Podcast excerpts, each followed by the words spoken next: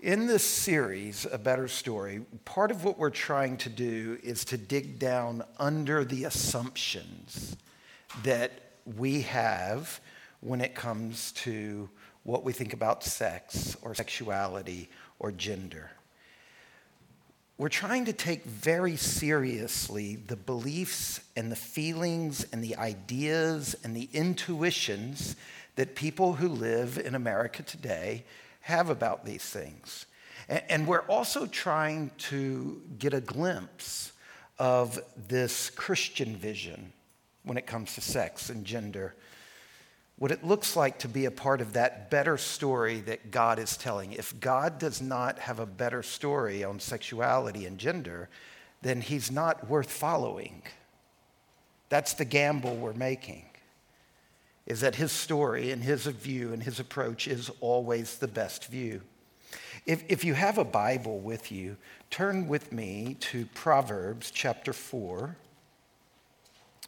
verse 23. Or if you grew up like me, a Baptist going to vacation Bible school, you don't have to turn there because Miss Florence made you memorize it. Proverbs chapter 4, verse 23. Keep your heart with all vigilance, for from it flow the springs of life. Now, this is a really helpful passage of Scripture for what we saw last week. Remember the work of Jonathan Haidt, the social psychologist, who shows us that typically we don't reason our way up to our moral views.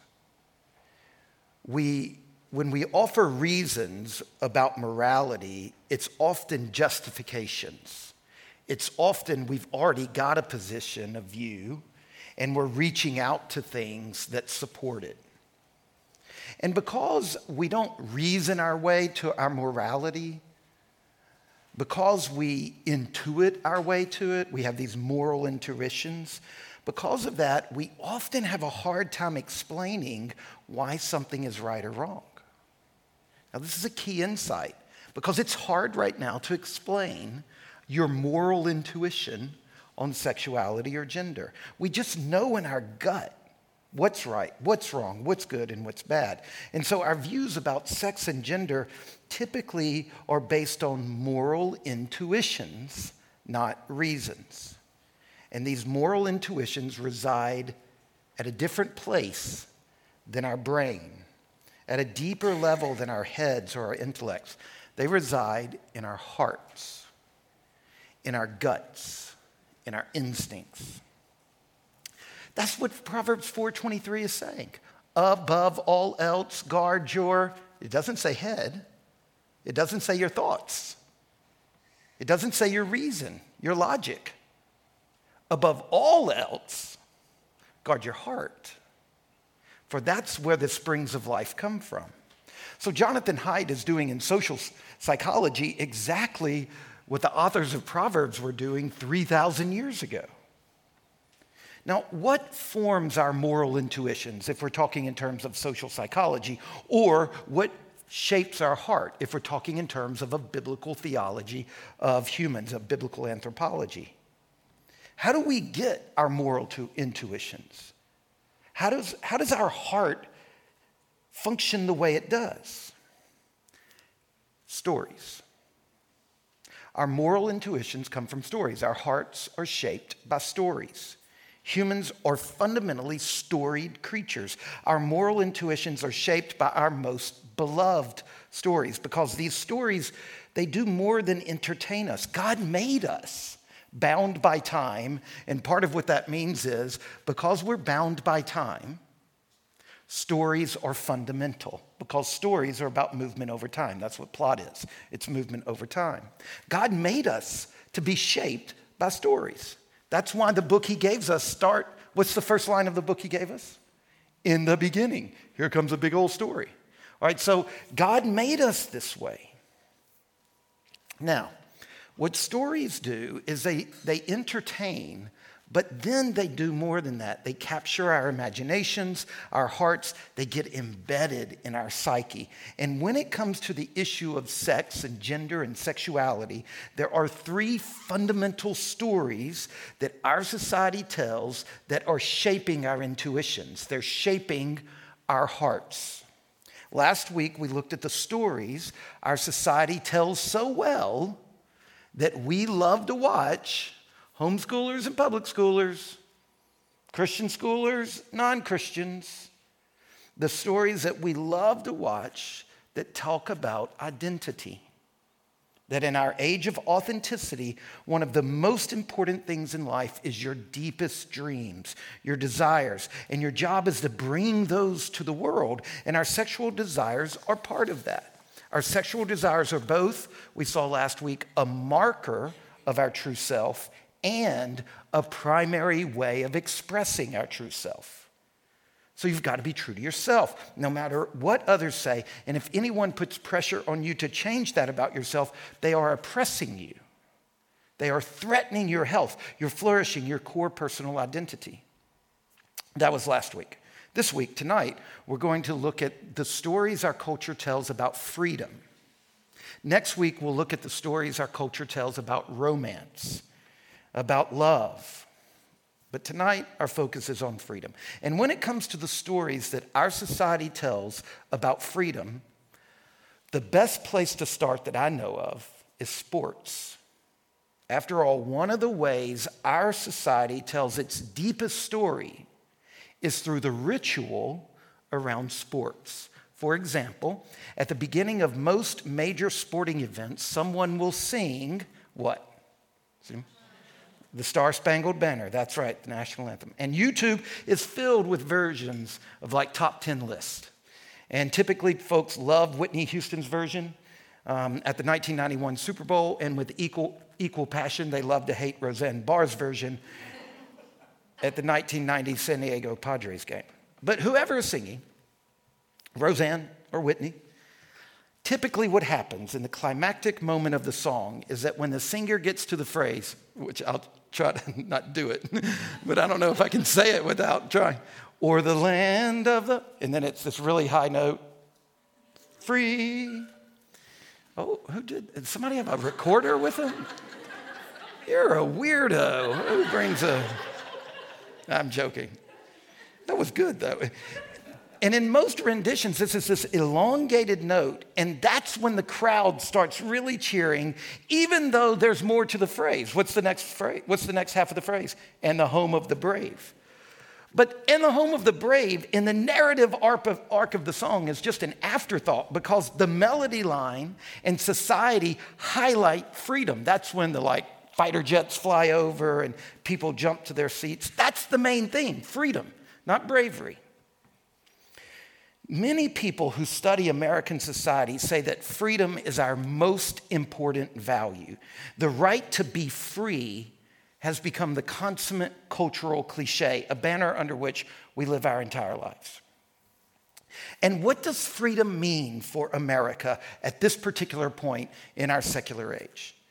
Freedom means removing constraints, removing limitations. The fewer the boundaries, the more the choices, the freer we feel. And again, this is not out there, this is in here. Churches have multiple worship service options. Christian private schools are aggressively finding ways to offer many more classes to their students, many more learning opportunities.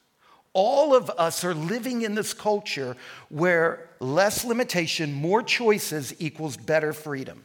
Think about our advertising, Tinder, which I'm sure all of you know a lot about. Single does what single wants. Old Navy and Keke Palmer, best commercial of last year. You do, you boo.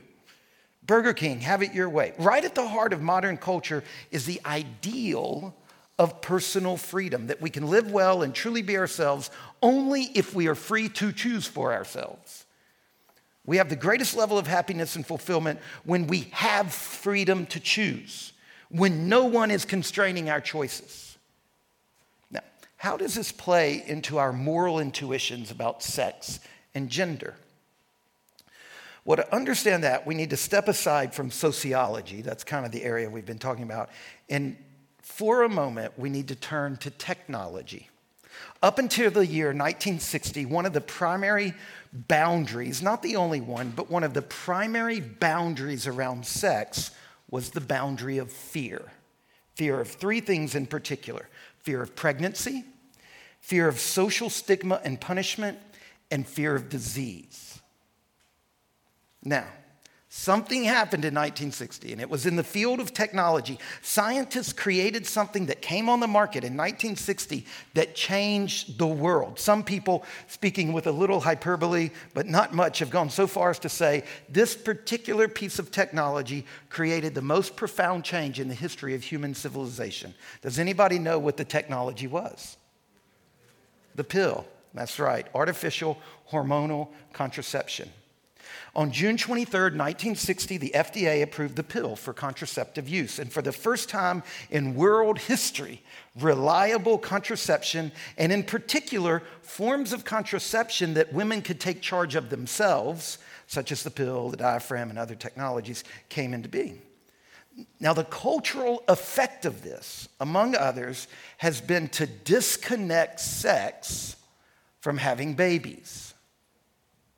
Before 1960, having sex meant knowingly taking the risk of becoming a mother or father. After 1960, the connection faded, at least in our imaginations, and sex increasingly came to be seen as a normal element of any close or even casual relationship, and it has nothing to do with having a baby. This is in the church and this is outside the church. Sex is now, in the imagination of most Christians and non Christians, a kind of recreational activity. It was not seen like that before the pill, an activity that we fundamentally associate with pleasure, not procreation. And that's brand new. In the history of civilization, it has not been like that. Remember, prior to 1960, one of the primary boundaries around sex was fear fear of pregnancy, fear of social stigma and punishment, and fear of disease. But then the pill and its cousins substantially undermine those first two fears, and modern medicine has erased the third fear. And so, for the first time in history, society thinks of sex as something you can do without any serious consequence. Do you want to have sex or not? All right, at this moment in, in our secular age, what all this adds up to is that we tend to think we should freely express ourselves with our bodies. We should freely express with our bodies what we feel in our hearts. How we feel about someone should determine how far we go with them sexually. And so, when it comes to sex, each person should do what seems best to him or her. Mutual consent, not covenant. Consent, not covenant, is the new moral foundations for sex. Now, I need to back up for just a moment because it could sound like I'm being very negative about the sexual revolution, but it's not all bad. In fact, there is so much good in the sexual revolution. There is so much in the sexual revolution that has come from God. For example, human societies and cultures historically have known that sex is both powerful and potentially destructive. And so every society and culture has devised ways to regulate sex. And typically, the social regulation of sex throughout human history has involved the exercise of patriarchy, repression, domination, coercion, and exploitation. In other words, the social control of sexuality has not always or even often benefited the individuals involved. And so we've got to recognize that the social revolution of the 60s and the 70s was in part an attempt to remedy some of that exploitation and coercion and control. It was an attempt to remedy some of the problems with the t- traditional way of regulating this powerful thing, to lift former restrictions on sexual expression and to leave more up to individual choice and happiness. This is a part of the larger movement focused on freedom in Western society, and it's done incalculable good. For example, It's led to a far more just and fair society for minorities and women. A significant part of the sexual revolution has been the work of feminists, fighting for women to be seen as individuals, as adults, as worthy of participation in the social contract, despite centuries of history in which female biology was seen as a reason for female subordination. Only recently in our society have we begun to acknowledge women's agency, sexual agency and otherwise. And, and only recently have women begun to be seen as equals to men. This is a gift from God. This is a gift from God to our society through the sexual revolution. Another massive benefit of the sexual revolution is the relation is that the relationships of lesbian, gay, and bisexual people are no longer criminalized. And there has been a remarkable decline in homophobia across the West. Still a lot left to do, but a lot of decline. Prior to the sexual revolution, Western societies perpetrated terrible cruelties against gay people. Chemical castration. Terrible cruelties. Not to mention what we did to unwed mothers. The sociology and the technology driving the sexual revolution have played a significant role in reducing the gender wage disparity. And the educational gains of women have come from feminism's advances in the sexual revolution. We need to see that the sexual revolution has confronted a traditional approach to marriage and sex that too often trapped people in abusive or toxic relationships and gave them no way out. The sexual revolution has exposed the fact that far too often the traditions around sexuality and gender have been used to disadvantage anybody who doesn't fit the mold. The church must recognize that the good old days failed miserably at times for far too many people in the whole area of relationships. There was so much relational dysfunction, so little attention paid to relational healing and growth that the good old days left millions of people disillusioned and yearning for more. And so, for those for whom traditional society trapped in toxic relationships, the sexual revolution was a welcome release. And so, once again, just as I did last week, I'm saying that this is vitally important that we realize some very good reasons that our society has come to the point where we currently find ourselves. Christians have got to stop having this kind of black and white view. It used to be good, then bad people took over government, and now we're not Christian anymore. That is far, that's just too ham fisted. That ignores what God has been doing. There are so many benefits to the sexual revolution. Next week, I'm going to talk about more. But the sexual revolution has not been good for everybody. It has not freed all of us, it has only freed some of us, and selectively some of us, and at a serious price to many of us, which is exactly what we should expect from any form of significant social change. And so, what I'm trying to do is, I'm trying to help conservative people learn to see the good in the sexual revolution. And I'm particularly concerned to push back against any thought that returning to the 50s is either possible or desirable. But I'm also trying to help those of us who see only the good in the sexual revolution to recognize there is deep harm happening. And for all of us, conservatives and liberals, we need to, uh, we need to see an alternative that is even better. An alternative that both the 50s and our current climate couldn't do, can't do. An alternative that even more fully satisfies the longings of the human heart. So let's look at three ways in particular the sexual revolution is harming us. Number one, believe it or not, because of the sexual revolution, we're having less sex. Teenagers, your parents are having less sex than your grandparents, at least statistically. Your parents might be abnormal statistically, but this is an irony. We're having less sex and less satisfying sex. In her now famous essay, it was the cover story of the December 2018 issue of The Atlantic. Kate Julian wrote, it's a long quote, so bear with me. The share of Americans who say sex between unmarried adults is not wrong, it's at an all time high. New cases of HIV are at an all time low. Most women can, at last, get birth control for free and the morning after pill without prescription. If hookups are your thing, Grindr and Tinder offer the prospect of casual sex within the hour. Sex is portrayed often graphically and sometimes gorgeously on primetime cable. Sexting is statistically speaking normal. Polyamory, a household word. Shame laden terms like perversion have been replaced with cheerful sounding terms like kink.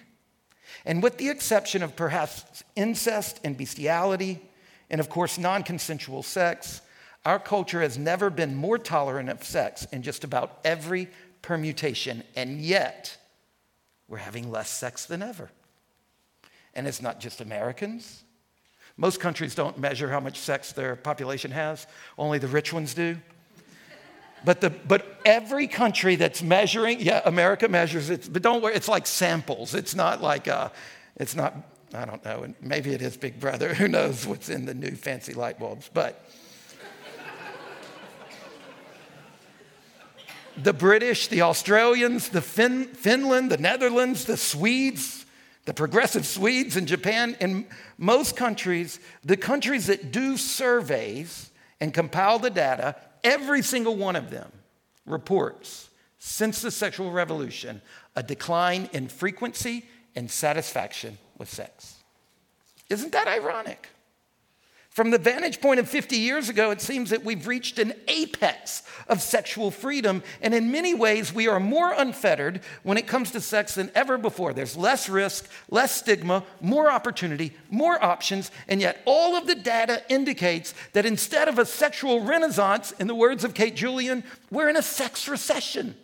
Then she followed it up a few years later with, it's now a sex depression. Now, that's the funny and ironic one.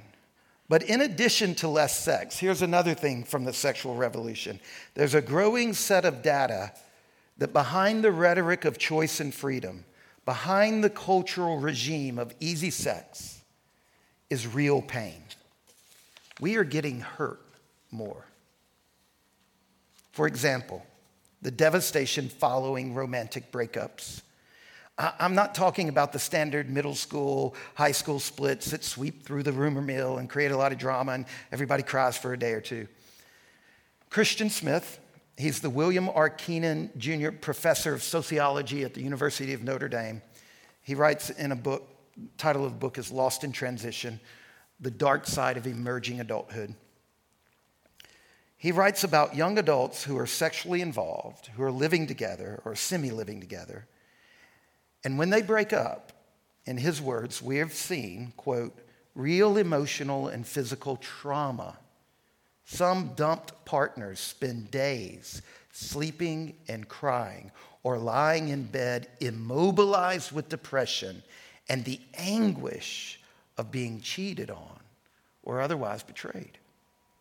In his interviews, people quote, spoke of profound struggles with self doubt, self criticism, hopelessness that lasts for months, of uncertainty about being able to trust another person ever again.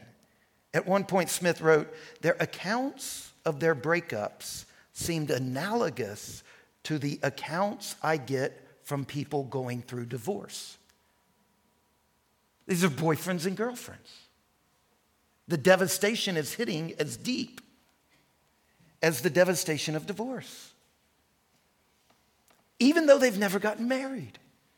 For many, the pain, this is Smith again, quote, the pain and fear linger even as they try to pick up the pieces and move on with their lives. There is a whole library's worth of data coming out about the pain, about loneliness after a sexual relationship breaks up, about insecurity. A few years ago, a group of researchers from Harvard University's Stem Cell Institute partnered with the Pacific Institute for Research and Evaluation and partnered with the Children's Hospital of Philadelphia and the University of North Carolina. All these groups partnered together. They published a set of articles in the American Journal of Preventive Medicine, and they established two shocking facts. Number one, when teenagers and college students have sex, it significantly raises the risk of depression and suicide. And number two, despite the common myth, this is what, those, this is what the survey proved. Despite the common myth, young people are not self medicating with sex and drugs. Sex and drugs lead to depression and suicide. It's not, I'm depressed, I'm suicidal, I medicate with sex and drugs. It's, I begin to have sex and takes drugs, and that leads to depression and suicide. In other words, there are real, demonstrable negative consequences to the sexual revolution, and its weight has fallen on the smallest and the weakest shoulders in our society, while simultaneously giving extra strength to those who are already the strongest and the most predatory. I'm to come back to that in a minute, but first, the deepest irony of the sexual revolution. And remember, there's so much good from it, and we've got to learn to see the good. And I'll talk more about the good next week. But the deepest irony in the sexual revolution is that with all of its gains for women, it overall has been a burden to women and a benefit to men. This is one of the most fascinating aspects of the sexual revolution. Its presumed beneficiaries, women, turn out to have problems and issues that their grandmothers didn't have. 2009, two Wharton School economists, Betsy Stevenson and Justin Wolfers, published their groundbreaking report, The Paradox of Declining Female Happiness. Using 35 years of data from the General Social Survey, they observe that given the many social and economic transformations of modernity that appear to benefit women, things like a closing gender wage gap, educational attainment that now tops that of men, sexual freedom offered by artificial contraception, so on. One would reasonably expect, this is a quote from their, their article, to see those who are the beneficiaries of these trends registering increased happiness. Instead, it's the reverse. Over the past 35 years, women's, this is a quote, women's happiness has fallen both absolutely and relative to men's in a perverse, in a pervasive way, such that women no longer report being happier than men. Prior to the sexual revolution, they did. And in many instances, they now report happiness below that of men, and their data shows that this is the case throughout the industrialized world. Now, this is mind boggling. In, in, a stunning sociological survey of the pain of romantic love in our secular age, Eva Illouz, she's a renowned sociologist from the Hebrew University in Jerusalem, she concludes her study. The title of it is Why Love Hurts. She concludes her study by observing this quote, Women are in the odd historical position of having never been so sovereign in terms of their body and their emotions, and yet of being emotionally so dominated by men. This is, this is dark. Christian Emba, uh, Christine Emba, a columnist for the Washington Post, wrote in a recent book, Rethinking Sex, just published this year. She writes that for all the talk of liberating women by equalizing opportunities for sexual pleasure, men seem the biggest beneficiaries. Rebecca McLaughlin wrote in a wonderful little book I'll tell you all about later um, called The Secular Creed. She wrote, quote, the sexual revolution was sold to us as the liberation of women. For centuries, men had been finding ways to sneak around marriage and have commitment free sex. Thanks to the pill, now women can have commitment free sex. But in the last 60 years, despite gains in freedoms and opportunities, women's self reported happiness in America has declined. And she asked the question, why? And then she answers, a significant part of the reason is that commitment free sex is a poisoned chalice. In a study published in the May, in the May 14th, 2020 issue of the Journal of Mental Health and Clinical Psychology, significant evidence was produced that shows stable marriage correlates with mental and physical health benefits for both men and women, but being married seems to be particularly significantly a particularly significant factor in women's health. And conversely, multiple studies have shown that for women in particular, increasing your number of sexual partners correlates with worse mental health, including higher levels of sadness, suicidal ideation, depression, and drug use. This is coming out of the literature out of the sociological and psychological literature. And this is not because women are uninterested in sex, so the more sex they have, the sadder they get. This study after study has indicated that married women experience more sex and better sex and more satisfying sex than their unmarried peers. In fact, a recent study found that women in highly religious marriages, which in the study was couples who pray together, read the scriptures together, attend church together, and so on, they are twice as likely as their secular peers to say they are very satisfied in their sexual life. At the end of the day, the sexual revolution has brought so much good, but it is also causing a lot of pain. A lot of people, especially women, are having bad sex, unwanted, depressing, even traumatic consensual sex something is deeply wrong. There is something unmistakably off in the way we're going about sex. So, what about the Christian vision of sex? Is it any better?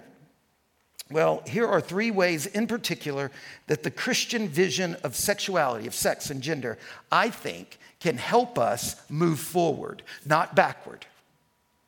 We don't want to go backward. So much good has come out of the sexual revolution. But we need to gather up the good and we need to move away from the bad. Three ways that I believe the Christian story really is a better story, and it can help us continue a move forward. First of all, the Christian approach to freedom is better, and it can help us because it's more realistic about what freedom is good freedom. In the late 19th century, one of the founders of sociology, Emile Durkheim, gathered data from across Europe to study the factors that affect the suicide rate. His findings can be summarized in one word constraint.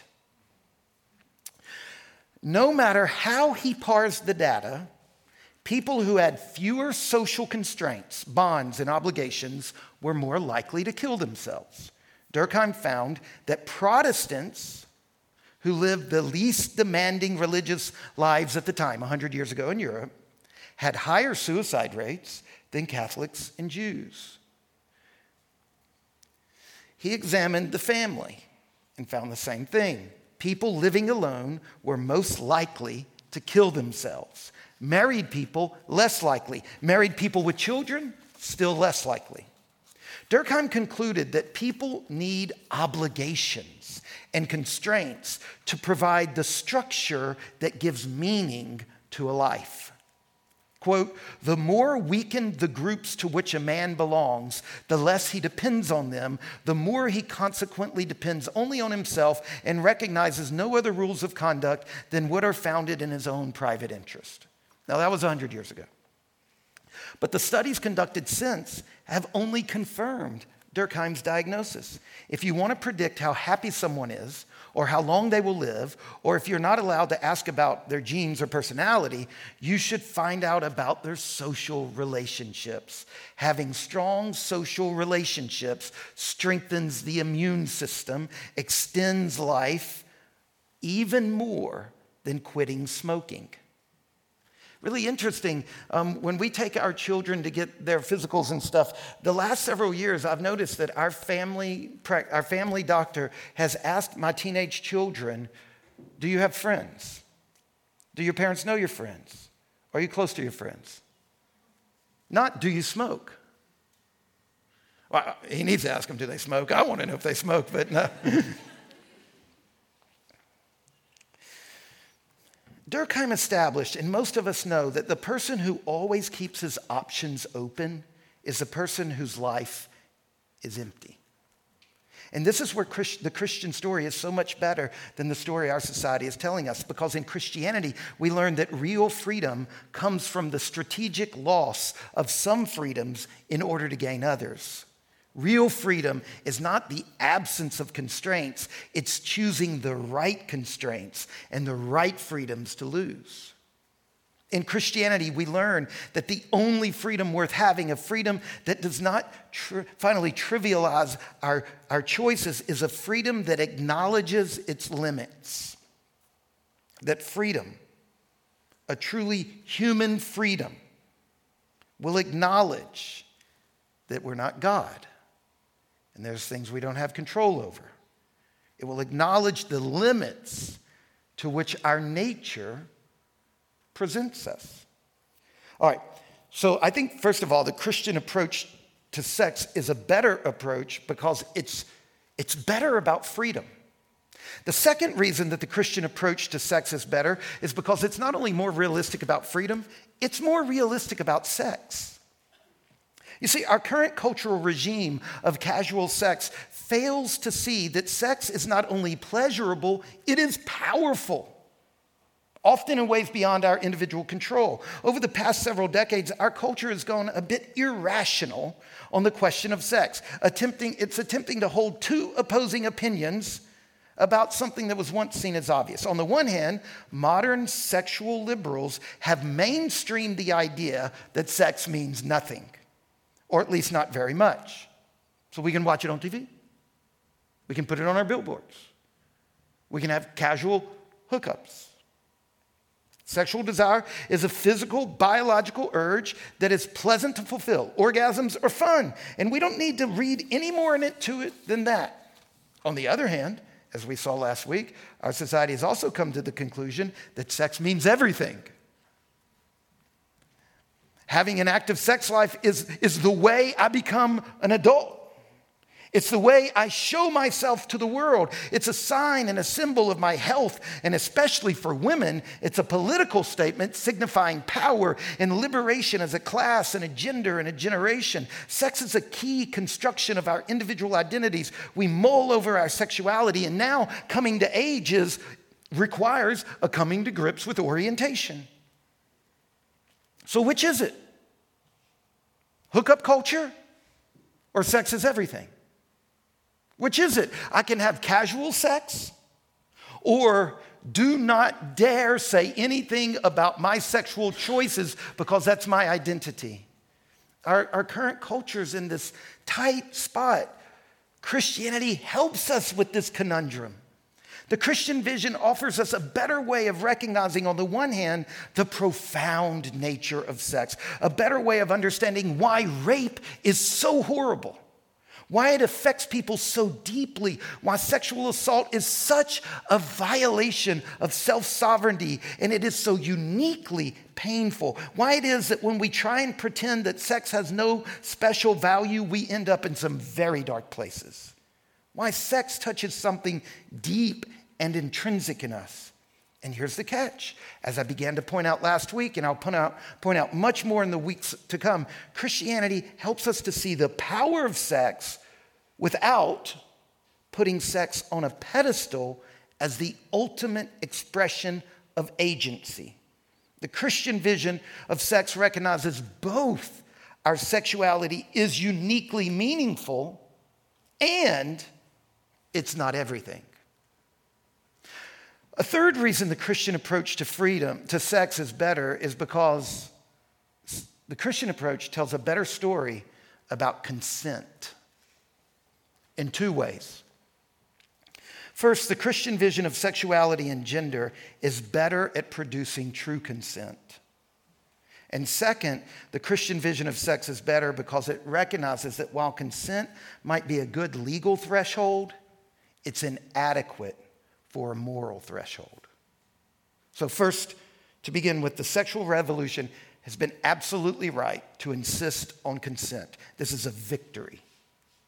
It's a huge victory. After way too long, and thanks to the great feminist campaigning efforts of the last century, we have finally begun to see the rape of women as a crime against the woman raped. And it's because of feminists and the sexual revolution that we no longer think of the rape of women as a crime against the men they're related to. Until the feminist movement, rape was a property crime. Finally, marital rape has been criminalized in some of the West. The fight to define rape as sex without consent has been so important. Sex must involve freedom because it, it involves such complete and vulnerable mutual self giving, it must be freely given. The gift of sex should never be conditional. It cannot depend on the partner meeting this or that condition. Sexual love cannot be coerced.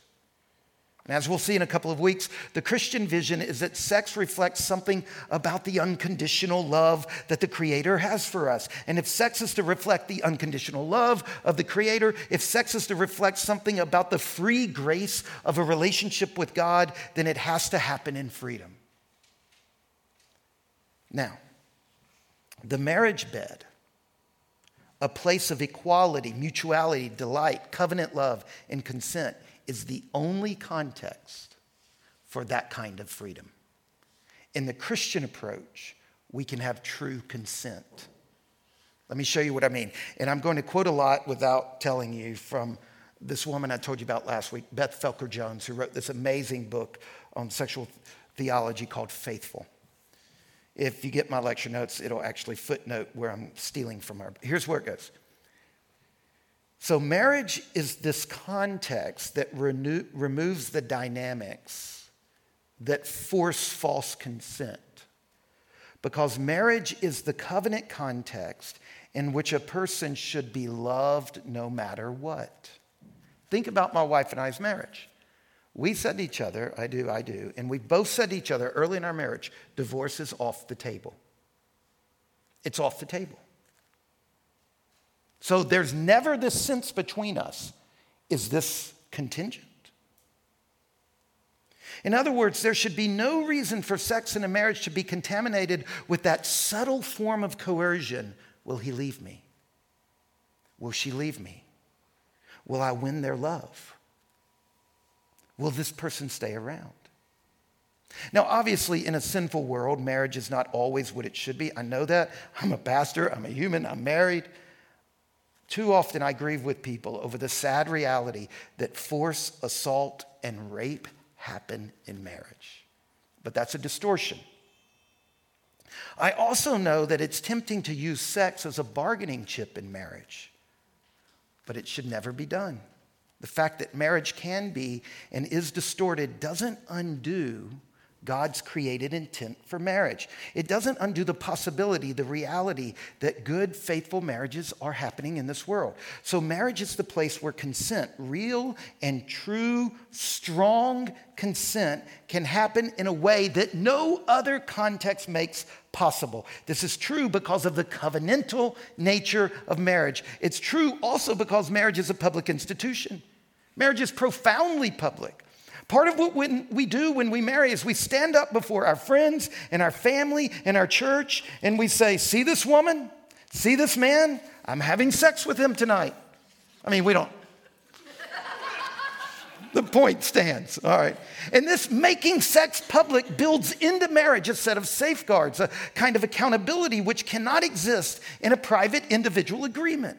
So, marriage is the place for truly free love and truly consensual sex. But there's more. And this brings us to the second way that the Christian vision of sex and gender is better at consent. Consent suffices for a legal definition, but it's inadequate for a moral defense. The Christian vision helps us to see that consent is merely the baseline when it comes to sex.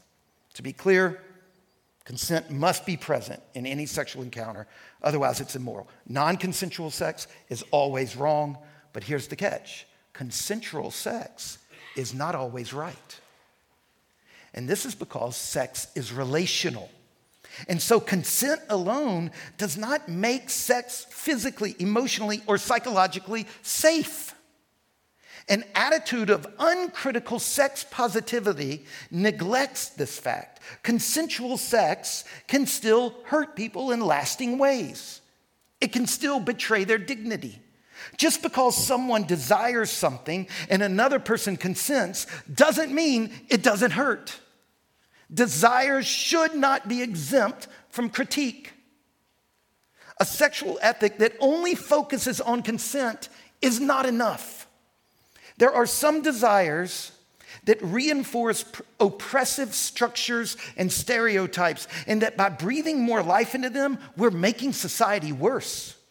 Some desires are worse than others. Some sex acts are bad, even when they're consented to. They're bad for the people consenting, and they're bad for society.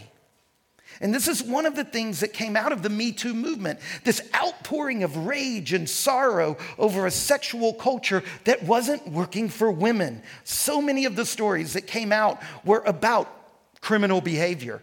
But a lot of stories came out of women who described sexual encounters that were technically consensual, but nonetheless left them feeling bad. And the consent ethic gives no way of dealing with that. And so the Christian vision of sex enables us to better recognize and resist the full range of abuse. To make consent the sole criteria for sex fails in two ways. One, it fails to recognize the competitive nature of the sexual marketplace, overstating the extent to which any of us can make truly free, decision, free choices in a system.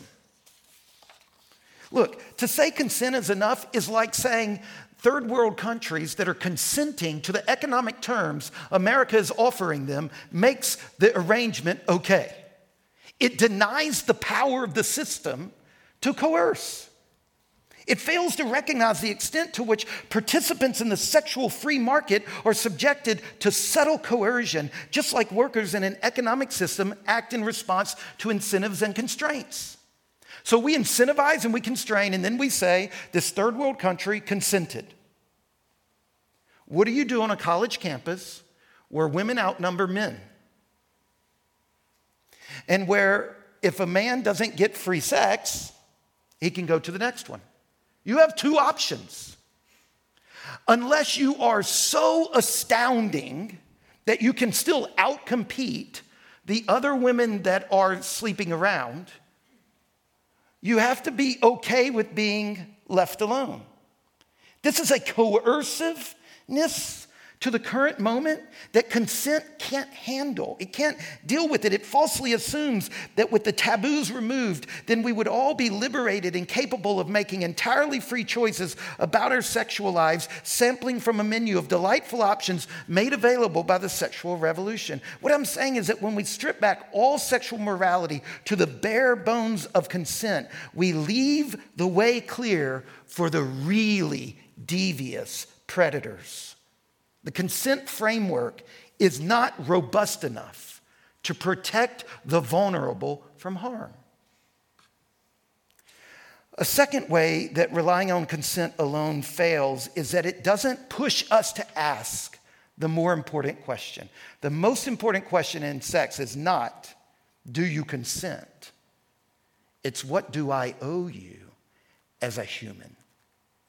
The sexual revolution has failed to help us finally get, cons- it has helped us finally get consent as a fundamental requirement. But in study after study and story after story, we are discovering that for so many people, sex is less pleasant than it was before. What was there before? A little bit of restraint.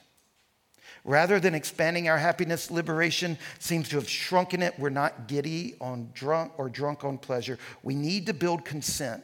We need to build a sexual ethic on consent. It needs to move higher.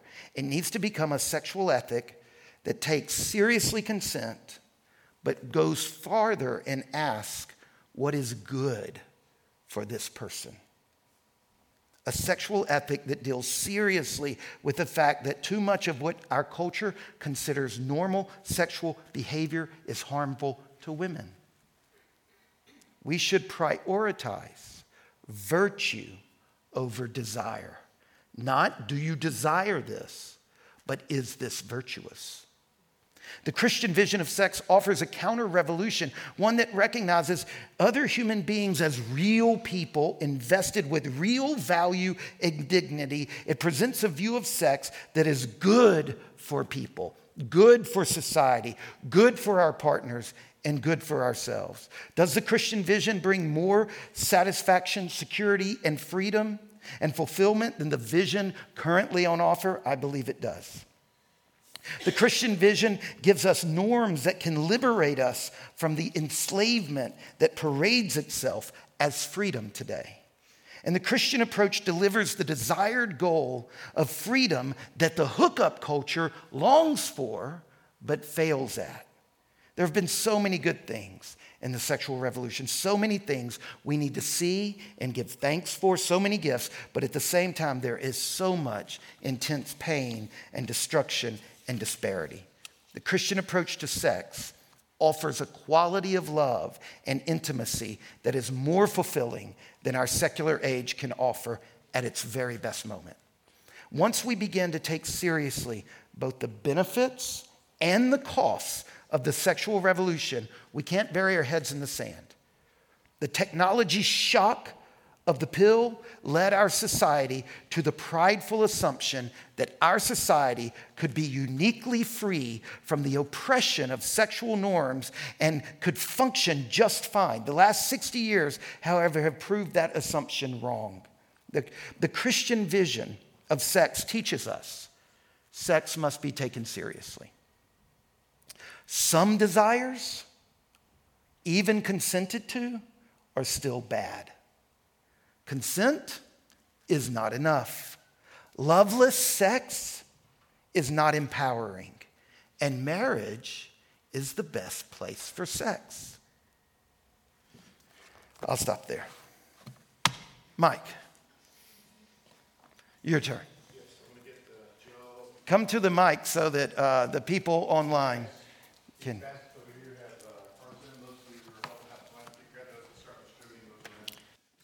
three colored cards just like before. Each card has a prompt on it.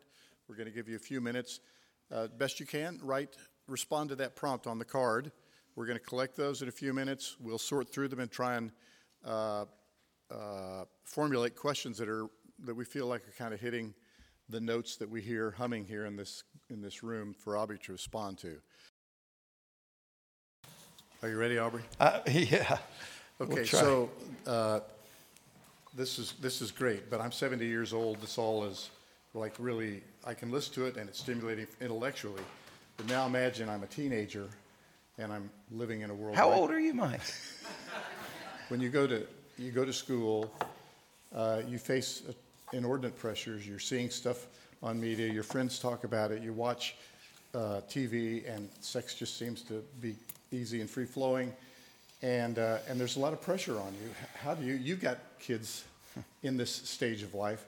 What advice can you give to parents about how to how to engage their children, their young people, and prepare them? Maybe not even when they're teens, but even before. Just any anything you could say about that to prepare them so they can uh, be wise in the, in in facing this pressure that they face.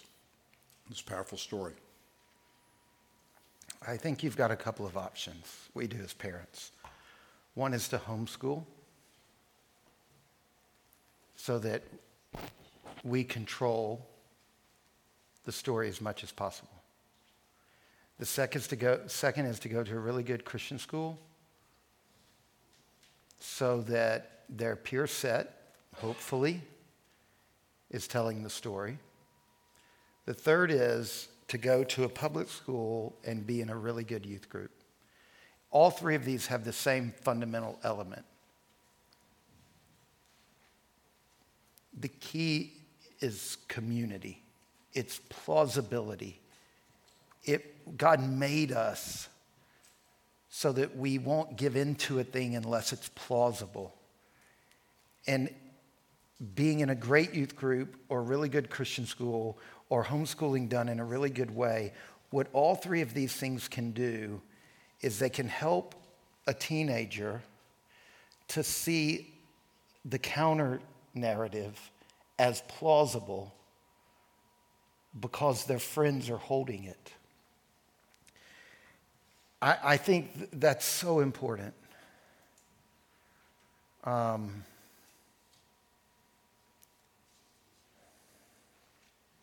Is there anything you would, as a parent around the dinner table? Janelle, Janelle, would you add any? What would you add? This is my wife. She's much wiser about these practical things than I am. Would you? What would you add?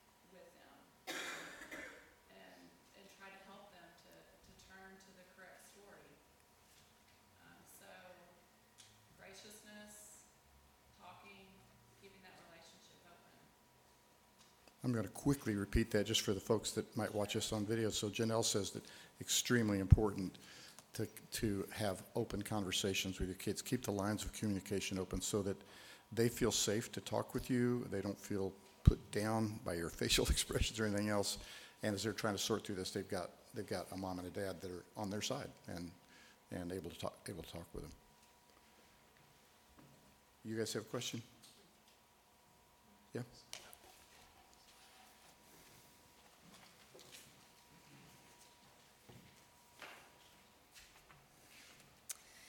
It seemed like a lot of people were, this was more of the confusing or disturbing idea than a direct question. So I, I'm trying to formulate an exact question from it. But basically, that men benefited more from the sexual revolution than women did, and that women have these declining rates of happiness. Could you speak more to how men specifically yeah. have benefited and, and ways to navigate that?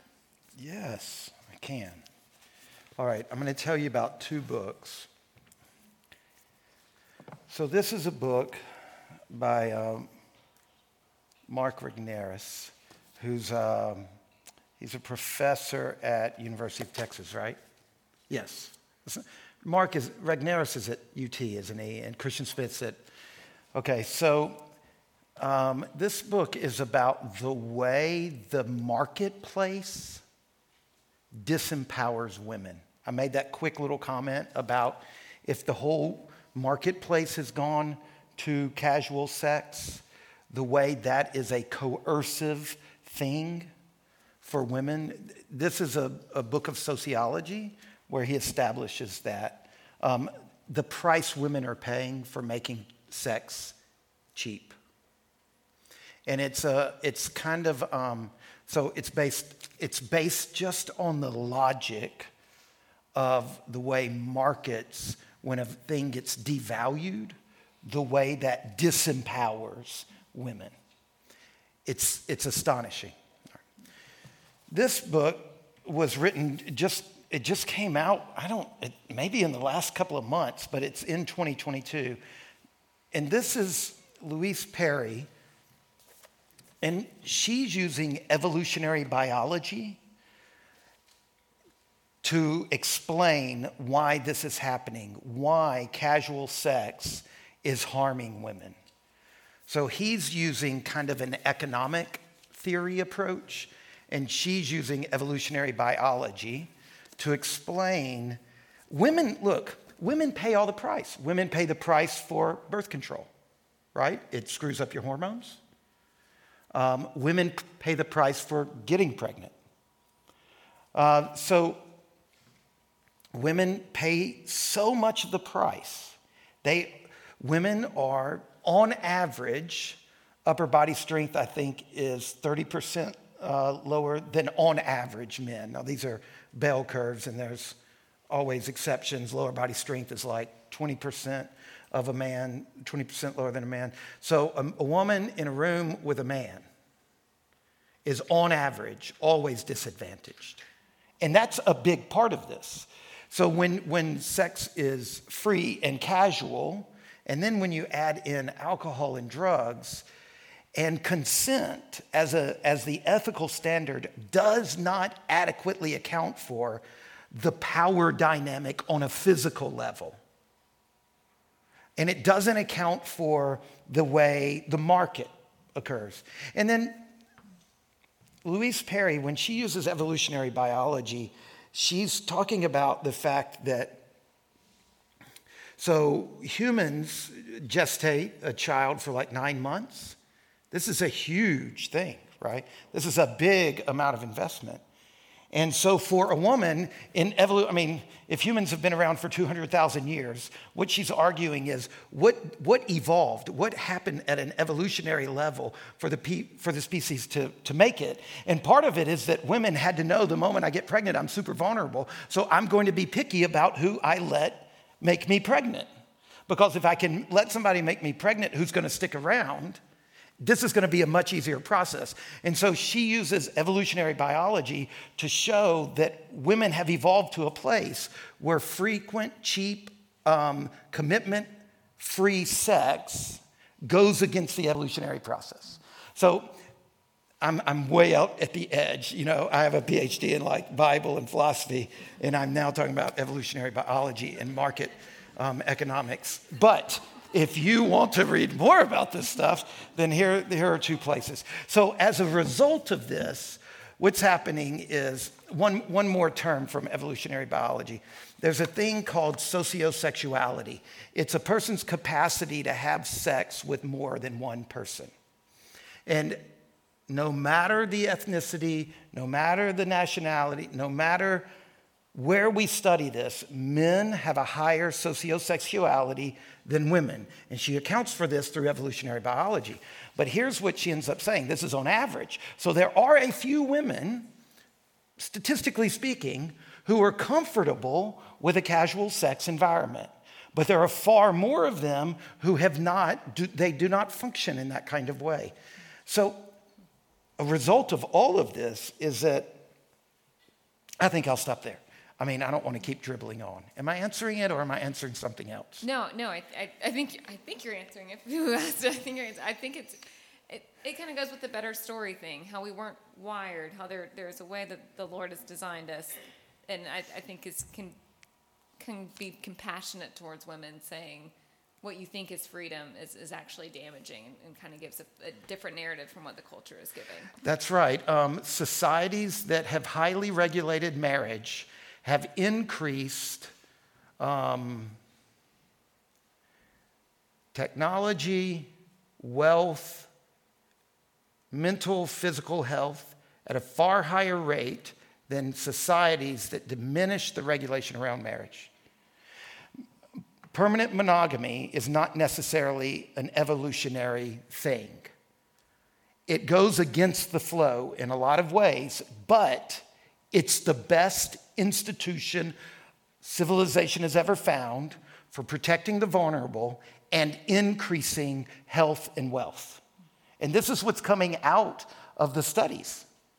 And so, this is another way that the sexual revolution, but the trick we've got to always remember is that when we say the sexual revolution, there's a lot of parts of it. I named a lot of good parts tonight. And so, when we just throw the sexual revolution under the bus, it's like throwing a, the term gay as this only means sex under the bus. We, as Christians, have got to learn this was a much bigger movement. And a lot of it was driven by God because the church had not helped women be protected from rape. The church had not made it the case that rape is a crime against women. Second wave feminism did that in America. And God's going to get his way, whether it's through the church or outside the church. And so we've got to learn to see all of this. And if the price of admission to critique the sexual revolution is to recognizing the good in it. If you can't recognize the good in it, you don't get to critique the bad in it. Because if you don't recognize the good in me, you don't get to critique the bad in me, right? That's just the way humans function. Thank you.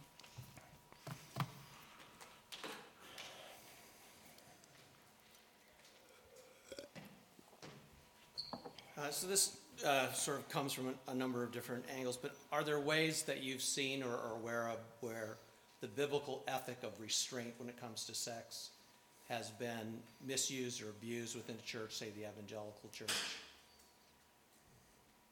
In other words, churches that hold up this idea of chastity and, and things like that, have they have there been ways where that has been used to very harm people? Absolutely something I think I opened the, the whole series with this way in which purity culture can get toxic, the way it can cause us to think that my worth is connected to my sexual purity.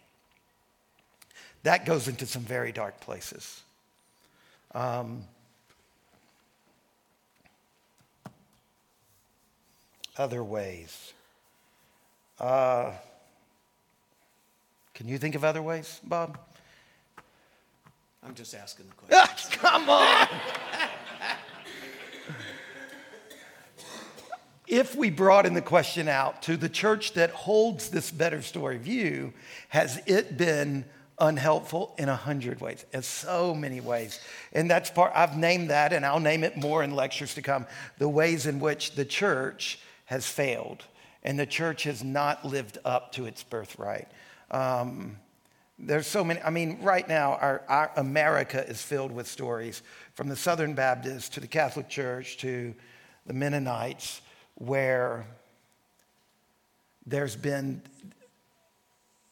these systems that have not protected the vulnerable.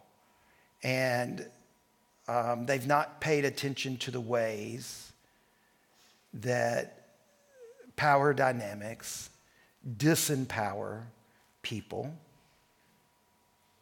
They've not come to grips with um, the fact that we need to let victims have very clear pathways to register abuse. And we need to learn a lot about what it actually takes to make a clear pathway so that an abuse accusation can be brought forth. So, maybe one of the ways that the church has done this historically is uh, to use the language of the biblical sex- sexual ethic, but borrow from culture what that means to them. So it becomes a, a way of abusing people rather than actually helping them. Yeah, and I think that if you want to be abusive and you can add religious power to all other kinds of power, it gets pretty scary. Yeah.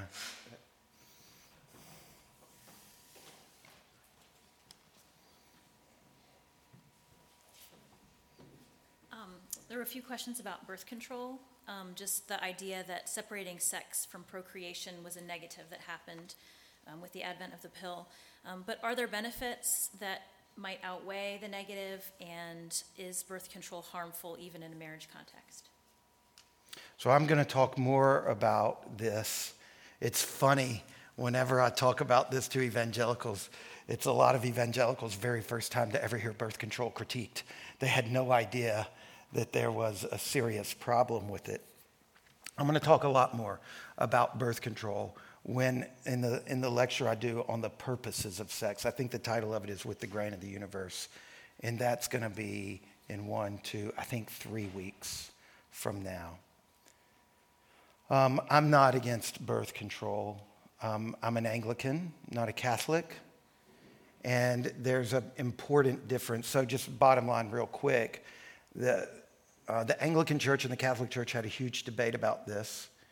And where we differed, and, and I believe the Anglican um, approach is this the Anglican Church says that not every sex act has to be open to a child, but every sexual relationship has to be open to a child. So it's a kind of modified view. But what the Catholic Church helps us to see is that birth control is not a value neutral technology. It has changed us. It causes us to think that sex is, it, it causes us to forget the kind of powerful atavistic force that's in sex. Like, think about the way you would be shaped if your whole sexual life, every time that, that it always had to bear in mind, am I willing to bring a child into the world? It kind of just gives it a gravity that, that even Christians who absolutely love children and the things of God and or all that, suddenly we have to help people think about sex in that kind of way. Because we're used to just saying, hey, uh, you want to watch a TV show? You want to have sex? Like, like it's just another version of recreation. And, and the pill has caused us to forget this. And so when I do talk about the purpose of sex, I'm going to talk at length about that, and I'll present some more of the kind of theology around how we can think about birth control, and we'll get to have some much more, I think, specific questions then related to it.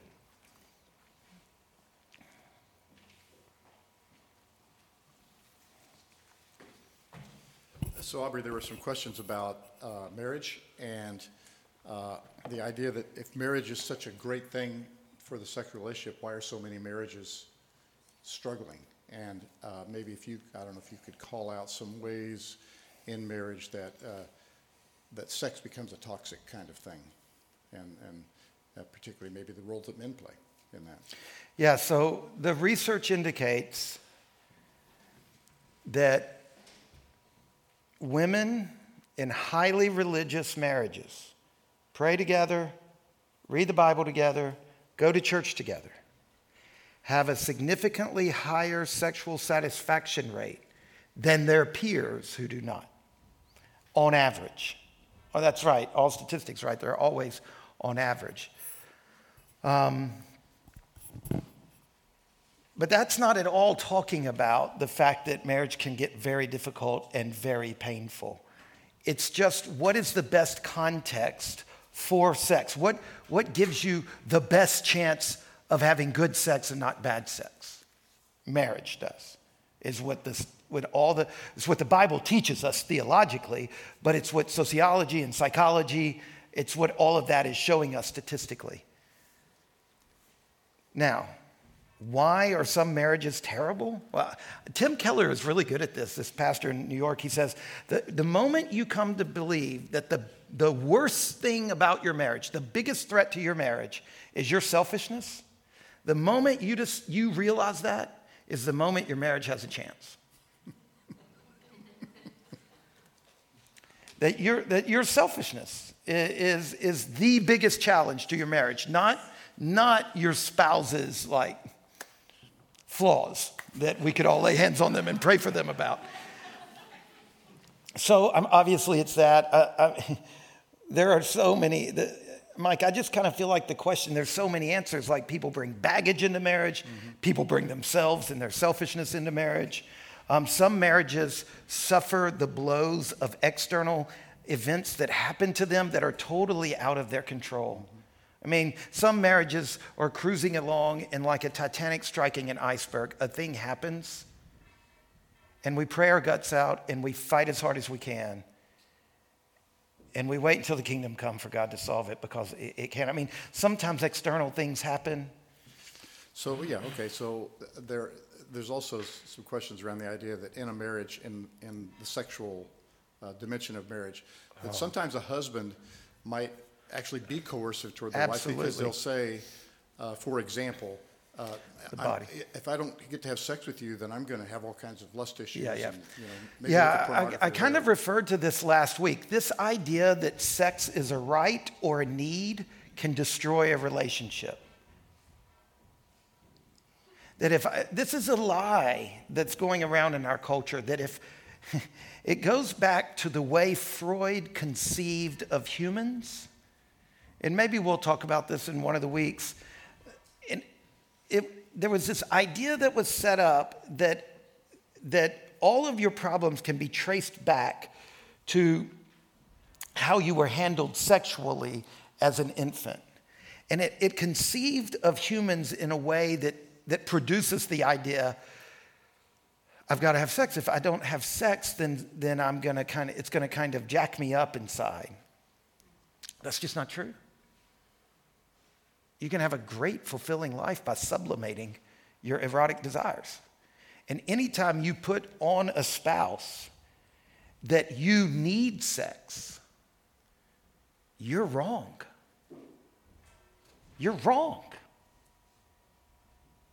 Jesus proves you wrong. Jesus was a human. Christianity rises or falls on the fact that Jesus was a human as humans are meant to be. When Pilate said, Behold the man, that was, that's one of the most theologically dense statements in all the Bible. That look at Jesus, and that is a human as humans were meant to be. And he did not have sex. Now, look, if he didn't eat, he would have died. If he didn't drink, he would have died. If he didn't have shelter, he would, would have died. He did not have sex, and it did not kill him.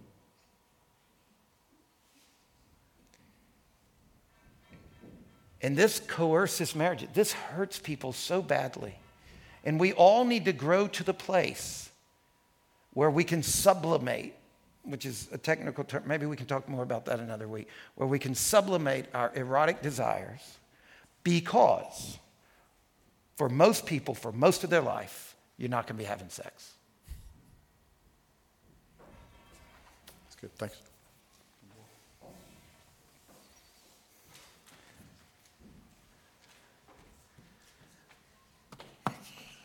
I'm just looking around in the room to figure out whose parents those kids are up there. I know it's not mine. mine are probably sitting somewhere very quietly. It's, oh, it's, it, it's Amelie's little girls. Mm-hmm. Amelie. Who is running that youth group? I bet it's Harry, to be honest. It's 100% He, he's a Harry. wild man. It's absolutely Harry. Ooh. Okay, what effect do you think social media has had on women's reports of declining happiness? Do you think that Wait, social media's had on what? women's reports of declining happiness, and does that correlate with sexual revolution trends? Um, the studies on, that I access on women's happiness, I, they, they were 35 years of data, and they were produced in about 2015. So that, that predates social, social media. I was looking for my footnotes to see exactly the dates on, on some of these cases. The question, Yeah. I wonder if it just kind of taps into kind of, the, I feel like a lot of women on social media, a lot of the point is to project desirability. Yeah. And eh, kind of the, Yeah, yeah, yeah. So, so uh, absolutely, there's a lot of research coming out now. I did not access that. I was looking at the research on this that was trying to tease out things and to isolate the impact of the social revol- sexual revolution on people. So I, I mean, do you think there's a correlation between declining happiness and women kind of feeling like they have the freedom, quote unquote freedom, to have casual and sexual encounters, but really it's still kind of enslaving them to to project desirability to men? Is it, it kind of still feels like a power play, I guess. I Is um, that, am I stretching? okay. So I watched this TikTok. Oh, this is true. This is like a good. This TikTok that was just heartbreaking. It was this young woman, and I thought about playing it tonight, but it, it went viral last year. It was this young woman who's in college, and she says, Look, I'm a part of the, I, I participate in the hookup culture. And it was this point I was making about the way consent, there's a lot of stories coming out now where people are saying, I consented, but I still feel harmed. By the way, this is coming out around choking, which is a terrible thing that's happening right now. And a lot of other things like that. And um, she's crying. And she says, Here's what she, she's talking about how bad she feels about herself. now I watched her subsequent stuff too, and she she hasn't changed. Like she's still involved in the hookup culture, but she said, "Look," she said, "Here's what I've been doing this week." And then she brought on the screen her favorite pictures of her as a little girl, and she said, "I'm starting to ask myself, would I let a man do this to that little girl?" Would I tell this little girl to grow up and do that? And she starts weeping. And you know what she's doing? She's mothering herself. One of the things the sexual revolution has done is it's told women to stop listening to their mothers. And so she, like a whole bunch of other women, are having to mother herself. She's having to look at herself and imagine herself as a little girl again in order to create the kind of psychic place where she can see her way out of the hookup culture. I don't know if I just used your question to tell a story I didn't get to fit in my notes or. That's great, thank you. Okay, um, I'm going to tell you about some books. I've already told you about this Louise Perry, The Case Against the Sexual Revolution. She believes in premarital sex. She affirms uh, gay sex. This is not a Christian argument. This is an argument against the sexual revolution from the standpoint of evolutionary biology. Um, this book, Keith just made all kinds of jokes about the picture of this book this week. If you can't see it clear enough to know what Keith um, was bothered by it, then you should come look. This is Christine Emba, Rethinking Sex, a Provocation. She's a journalist for the Washington Post. These two books both just came out this week. She is not, she's okay with non married sex. She is a Catholic. She was raised evangelical. She held her virginity until late in college, she talks about, and then she jumped in the hookup culture. And she's rediscovering her faith now. She's still in favor, it's in the book of, she's not against premarital sex and such, but she's telling the story against the sexual revolution because of the damage it's doing to her and her friends. And it's just a book filled with stories of her and her friends talking about the way we don't see a way out of this.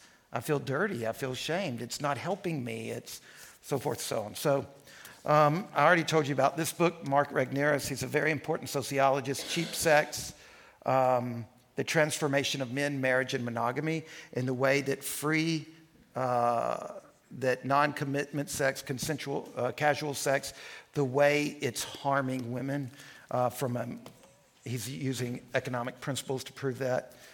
Uh, if you're interested in stuff about the pill and about the technology of birth control and the way that changed the game, this is the book that I think is most helpful Mary Eberstadt, Adam and Eve After the Pill Paradoxes of the Sexual Revolution.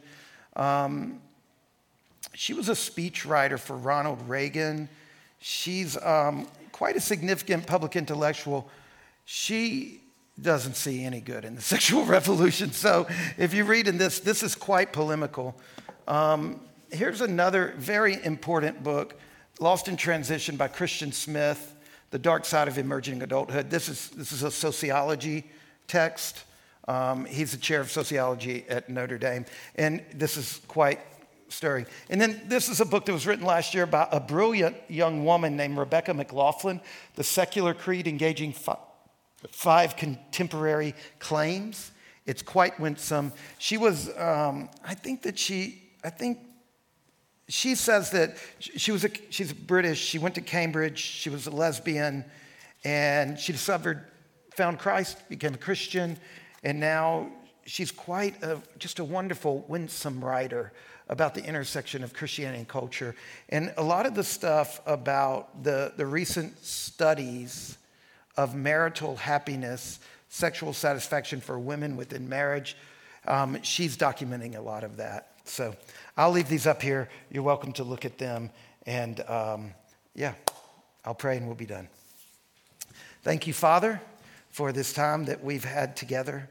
And I pray that you would take these words and what we've done here tonight, like you took the little boy's fish and the loaves and you would turn it into something that brings life to the world. In Christ's name, amen.